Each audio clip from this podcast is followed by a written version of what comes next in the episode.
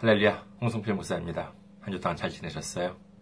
어, 지난주에 또 도움의 손길이 있었습니다. 아, 성교 후원금으로 섬겨주신 분, 어, 김유미님, 그 다음에 정훈진님께서 이렇게 성교 후원금으로 귀하게 이렇게 섬겨주셨습니다.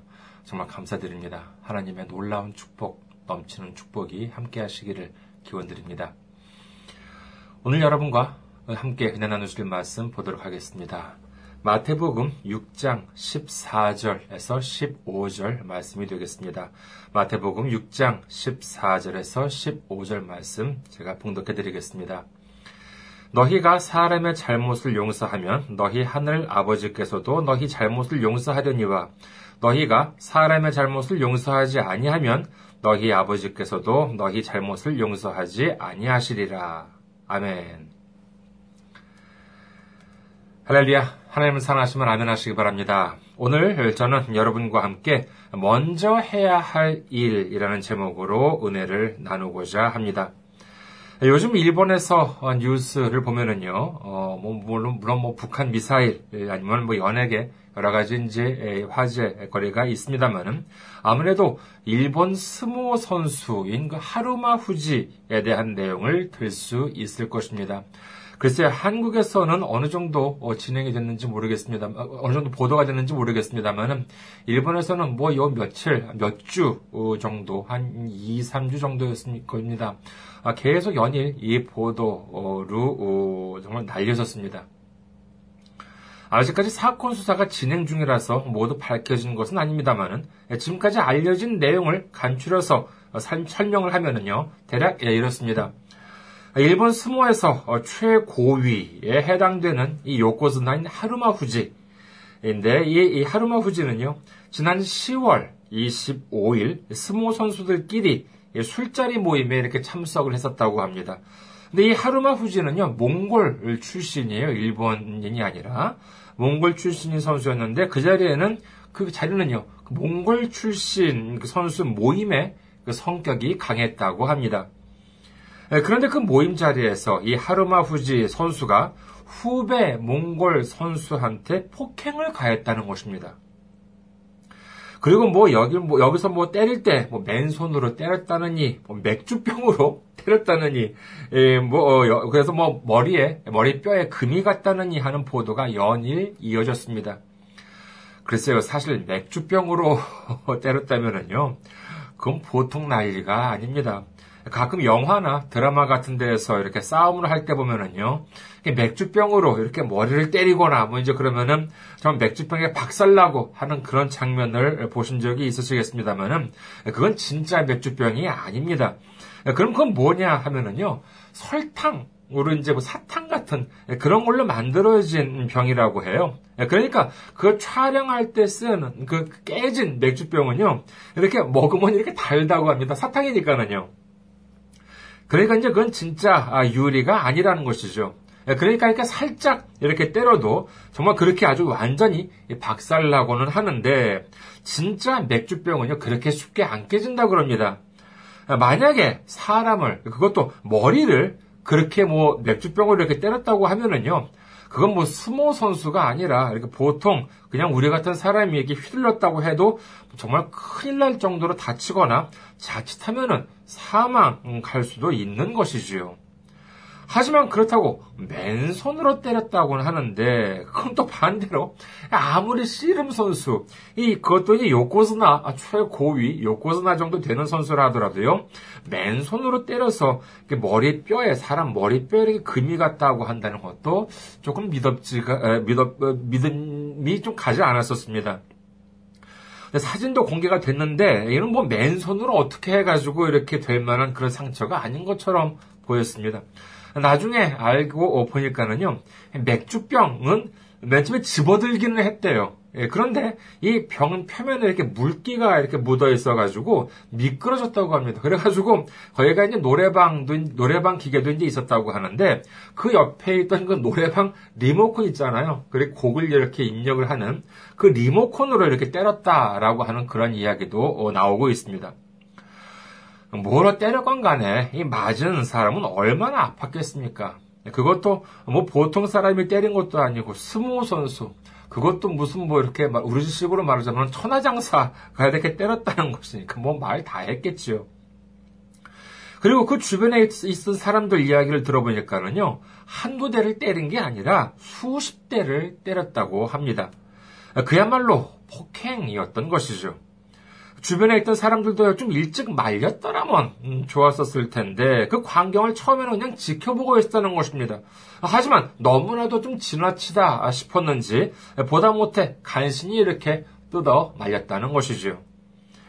이에 대해서 보도된 내용이, 보도된 것이 이제 11월 한 중순쯤이었는데, 그때부터 뭐 신문이고 텔레비전이고 무슨 뭐 벌집 쑤셔놓은 것처럼 연일 뭐 이 내용에 대해서 아주 방송을 하고 있었습니다.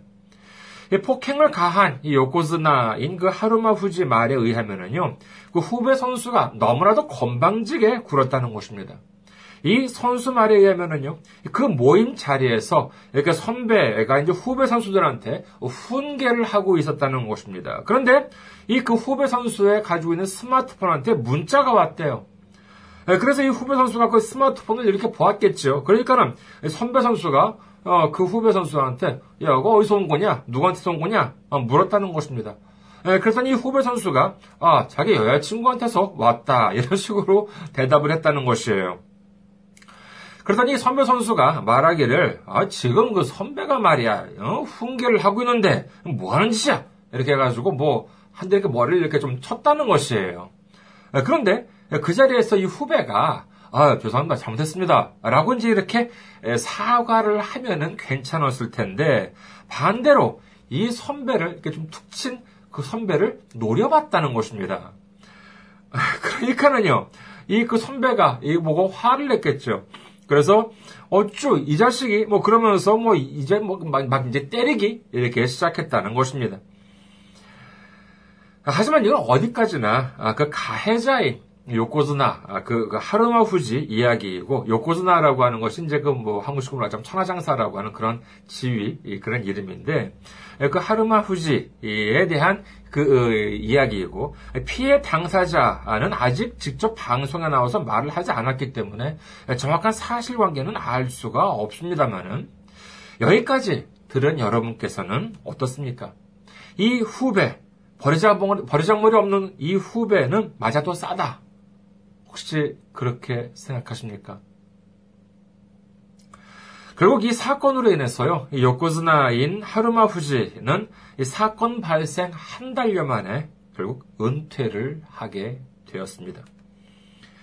우리가 스모에 대해서 잘 몰라서 그렇지 사실 이 일본에서의 그 스모 인기는 대단합니다.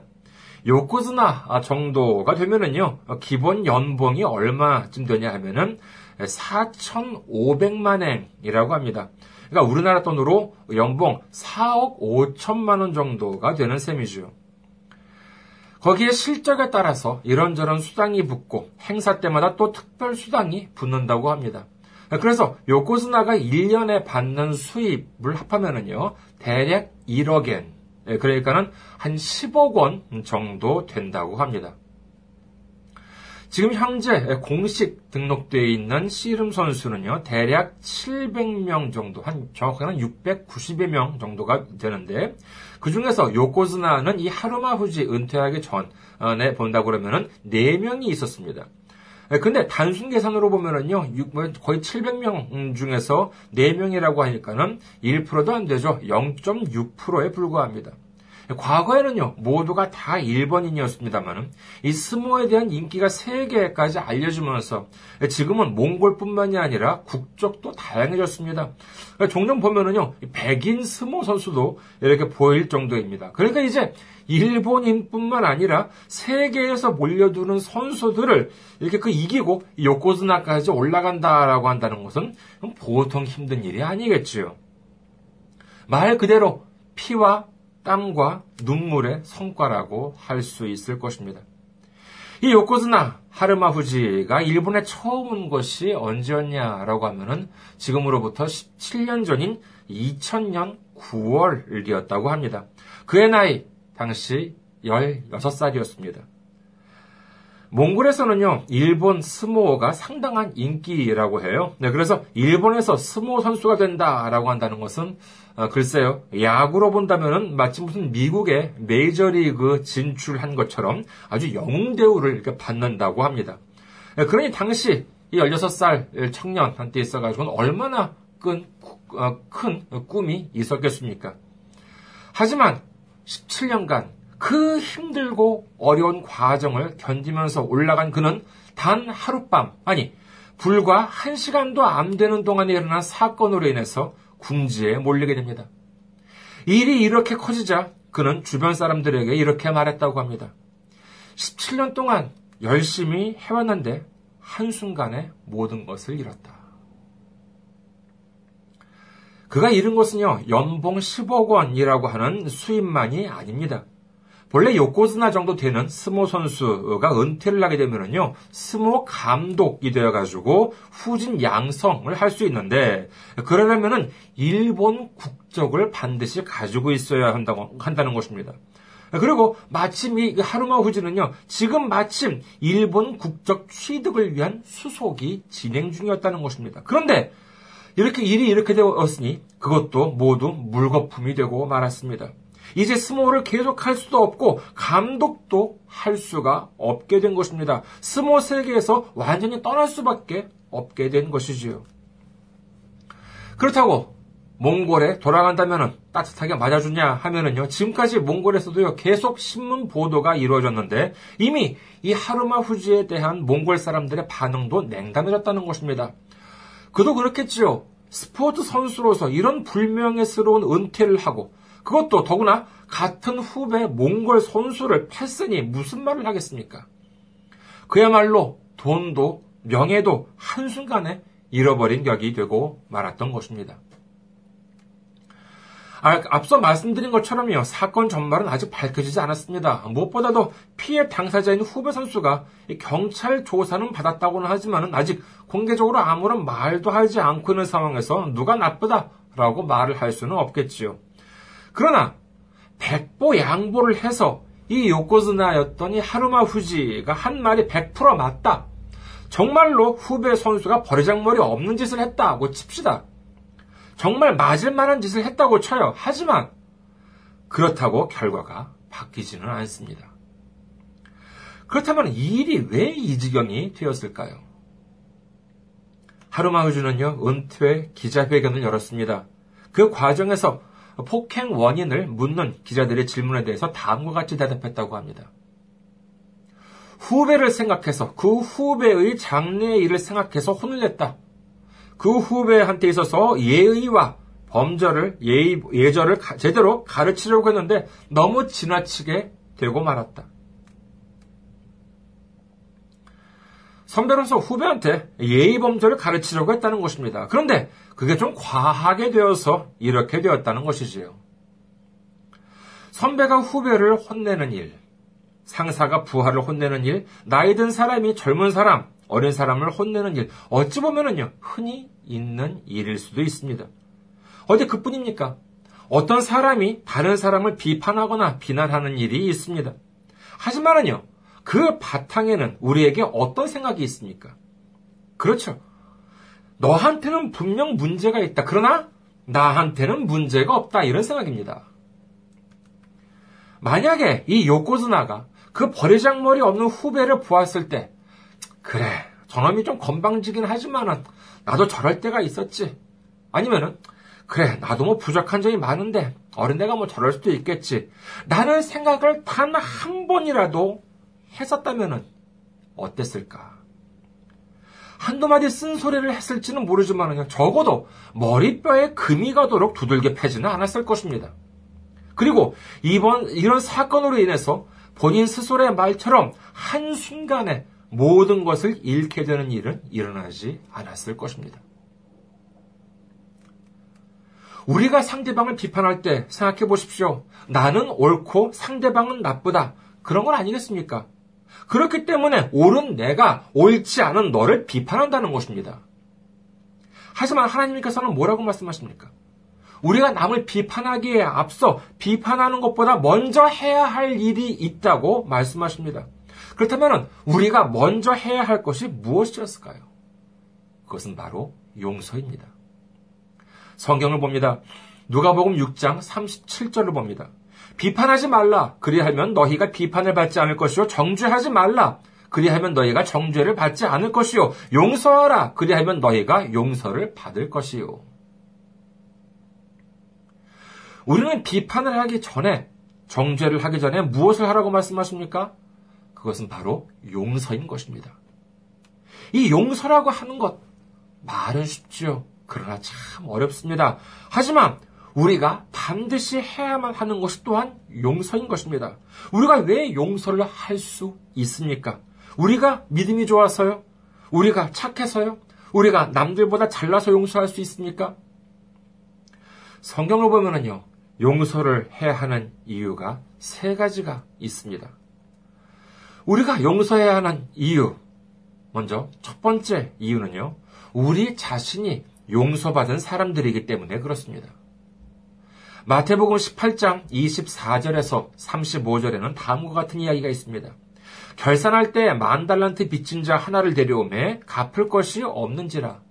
주인이 명하여 그 몸과 아내와 자식들과 모든 소유를 다 팔아 갚게 하라 하니 그 종이 엎드려 절하며 이르되 내게 참으소서 다 갚으리이다 하거늘 그 종의 주인이 불쌍히 여겨 놓아보내며 그 빚을 탕감하여 주었더니 그 종이 나가서 자기에게 백 데나리온 빚진 동료 한 사람을 만나 붙들어 목을 잡고 이르되 빚을 갚으라 하매 그 동료가 엎드려 간구하여 이르되 나에게 참아주소서 갚으리이다 하되 허락하지 아니하고 이에 가서 그가 빚을 갚도록 옥에 가두거늘 그 동료들이 그것을 보고 몹시 딱하게 여겨 주인에게 가서 그 일을 다 알리니 이에 주인이 그를 불러다가 말하되 악한 종아 네가 빌기에 내가 네 빚을 전부 탕감하여 주었거늘. 내가 너를 불쌍히 여긴 것 같이 너도 네 동료를 불쌍히 여김이 마땅하지 아니하냐? 하고 주인이 노하여 그 빚을 다 갚도록 그를 옥졸들에게 넘기니라.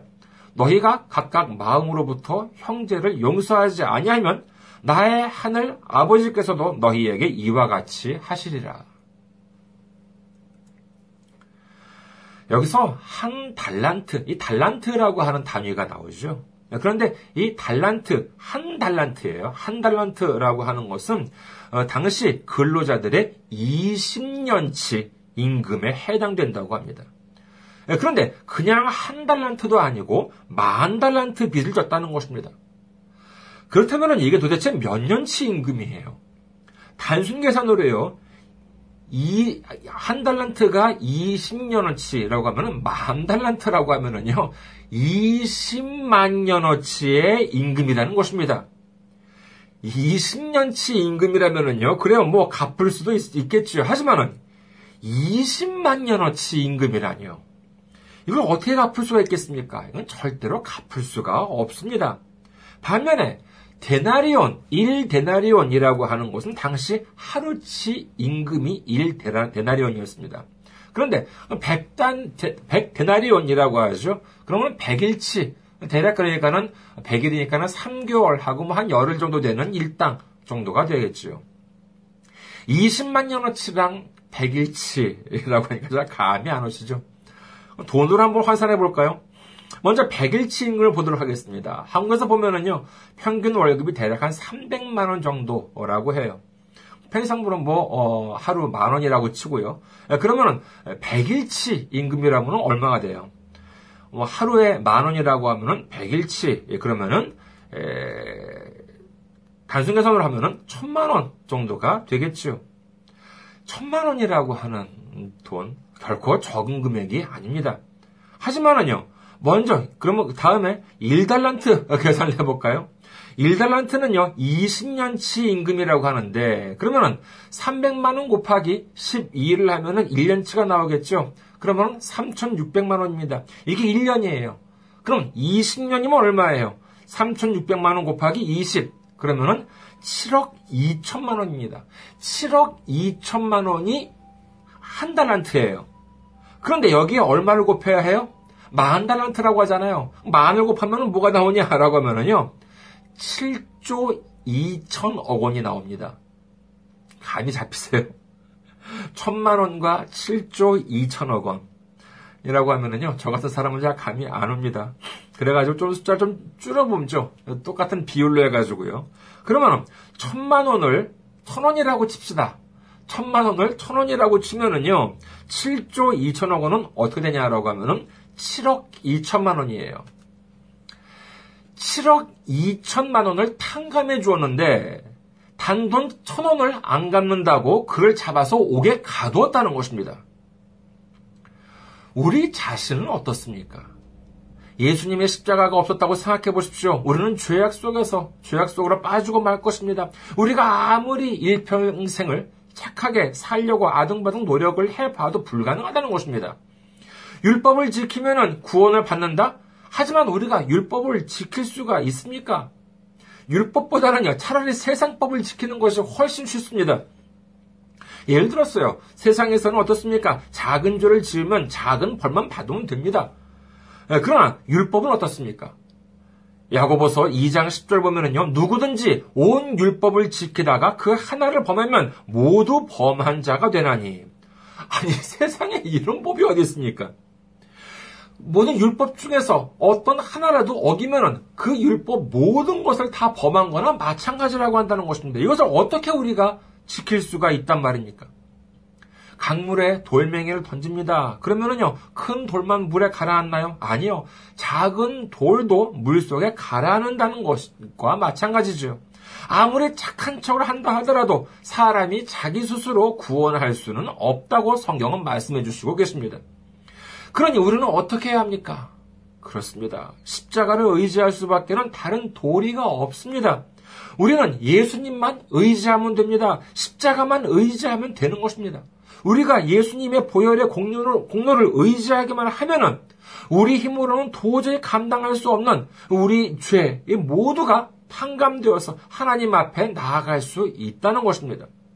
우리가 그렇게 큰 은혜를 입었는데 돈으로 환산하자면 상상도 못할 만큼 빚을 탕감받았는데 넌 이웃한테 아주 작은 것을 탕감해 줄 수 없냐는 것이지요. 그 탕감이라고 하는 것이 무엇입니까? 그렇습니다. 바로 용서입니다. 우리가 이웃을 용서할 수 있는 것은요, 우리가 탕감받았다는, 우리 죄가 용서받았다는 믿음의 간증인 것입니다. 우리도 이 믿음의 간증인, 정말 은혜의 간증인 용서를 할 수 있는 우리 모두가 되시기를 주님의 이름으로 축원합니다. 다음으로 우리가 용서해야 하는 두 번째 이유는 뭐냐 하면은요. 모든 것을 하나님께서 갚아 주시기 때문에 그렇습니다. 로마서 12장 19절 보면은요. 내 사랑하는 자들아 너희가 친히 원수를 갚지 말고 하나님의 진노하심에 맡기라. 기록되었으되 원수 갚는 것이 내게 있으니 내가 갚으리라고 주께서 말씀하시니라. 이 말씀은 무엇입니까? 먼저 내가 생각하기에는 나쁜 일일지라도 하나님이 생각하실 때는 그렇지 않을 수 있습니다. 그러니까 나 혼자 생각하고 원수를 갚지 말라는 것이죠. 그리고 정말로 원수를 갚아야 할 만한 일이면이라면은요. 하나님께서 진노하시고 이를 갚아주신다고 하나님께서는 말씀해 주시고 계신 것입니다. 이것이 바로 하나님께 맡기는 모습인 것이지요. 그러면 우리는 무엇을 하면 됩니까? 그렇습니다. 용서를 하면 됩니다. 내가 나 스스로 수고를 할 필요가 없는 것입니다. 내가 상대방을 해하면 죄가 되지만은요, 하나님께서 하시면은 죄가 되지 않습니다. 그런데 우리는 일을 잘 하지 못합니다. 그 이유가 무엇입니까? 바로 하나님을 믿지 못해서 아니겠습니까?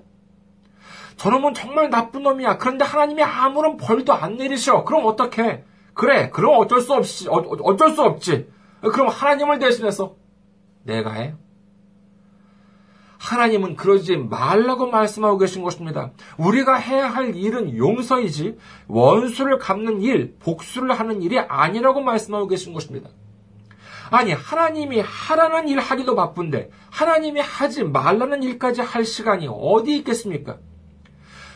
이는 어디까지나 상대방을 위해서가 아닙니다. 바로 나 자신을 위해서, 우리 스스로를 위해서 하나님께서 말씀해 주시고 계신 것입니다.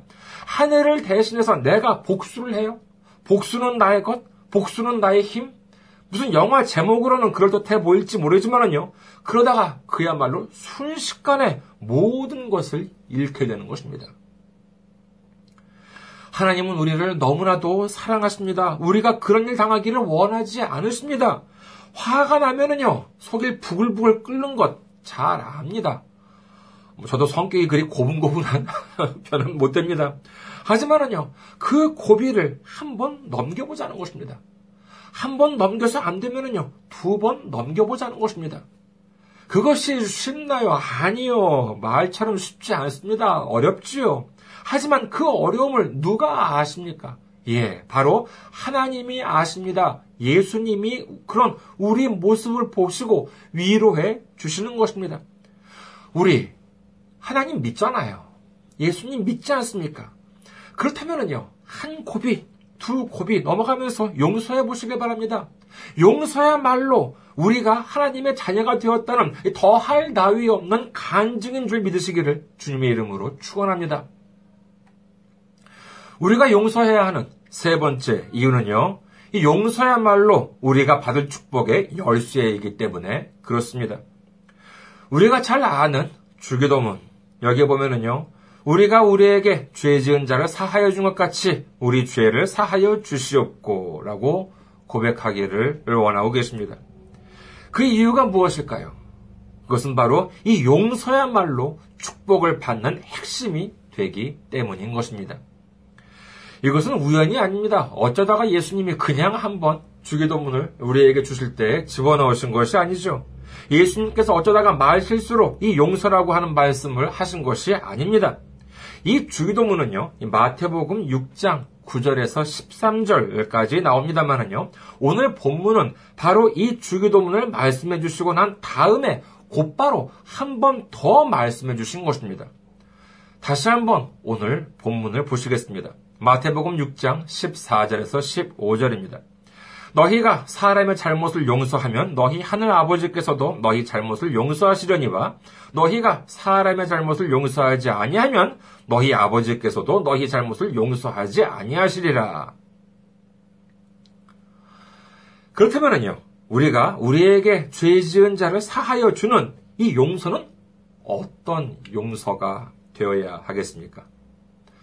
이렇게 질문을 하면은요, 어렵죠? 그렇다면은요, 간단하게 질문을 하겠습니다. 용서가 먼저입니까? 사과가 먼저입니까? 다시 한번 묻겠습니다. 용서가 먼저입니까? 사과가 먼저입니까? 여기에 많은 분들은요, 아, 사과가 먼저라고 생각하지 않을까 합니다. 아니, 사과를 하고 죄를 뉘우쳐야지 용서를 하든지 말든지 하지. 사과도 안 했는데 용서를 해? 그건 말도 안 돼. 이렇게 생각하지 않으십니까? 하지만 예수님께서 우리에게 보여주신 모습은 어땠습니까? 성경을 봅니다. 로마서 5장 8절. 우리가 아직 죄인 되었을 때 그리스도께서 우리를 위하여 죽으심으로 하나님께서 우리에 대한 자기의 사랑을 확증하셨으니 자신의 죄를 알고 뉘우쳤다면요, 이는 죄인이 아니었겠지요. 예수님은요, 우리 죄를 위하여 십자가에 달리시기 전에 먼저 우리더러 사과라고 말씀하지 않으셨습니다. 우리가 아직 우리 스스로의 죄도 모르고 있을 때 먼저 십자가에 달려주셨던 것입니다. 만약에 사과한다면 용서해 주겠다라고 하면은 이는 하나님을 믿지 않는 사람들도 다 똑같이 하는 일입니다. 하지만 예수님께서 우리에게는 어떻게 말씀하십니까? 마태복음 18장 21절에서 22절을 보도록 하겠습니다.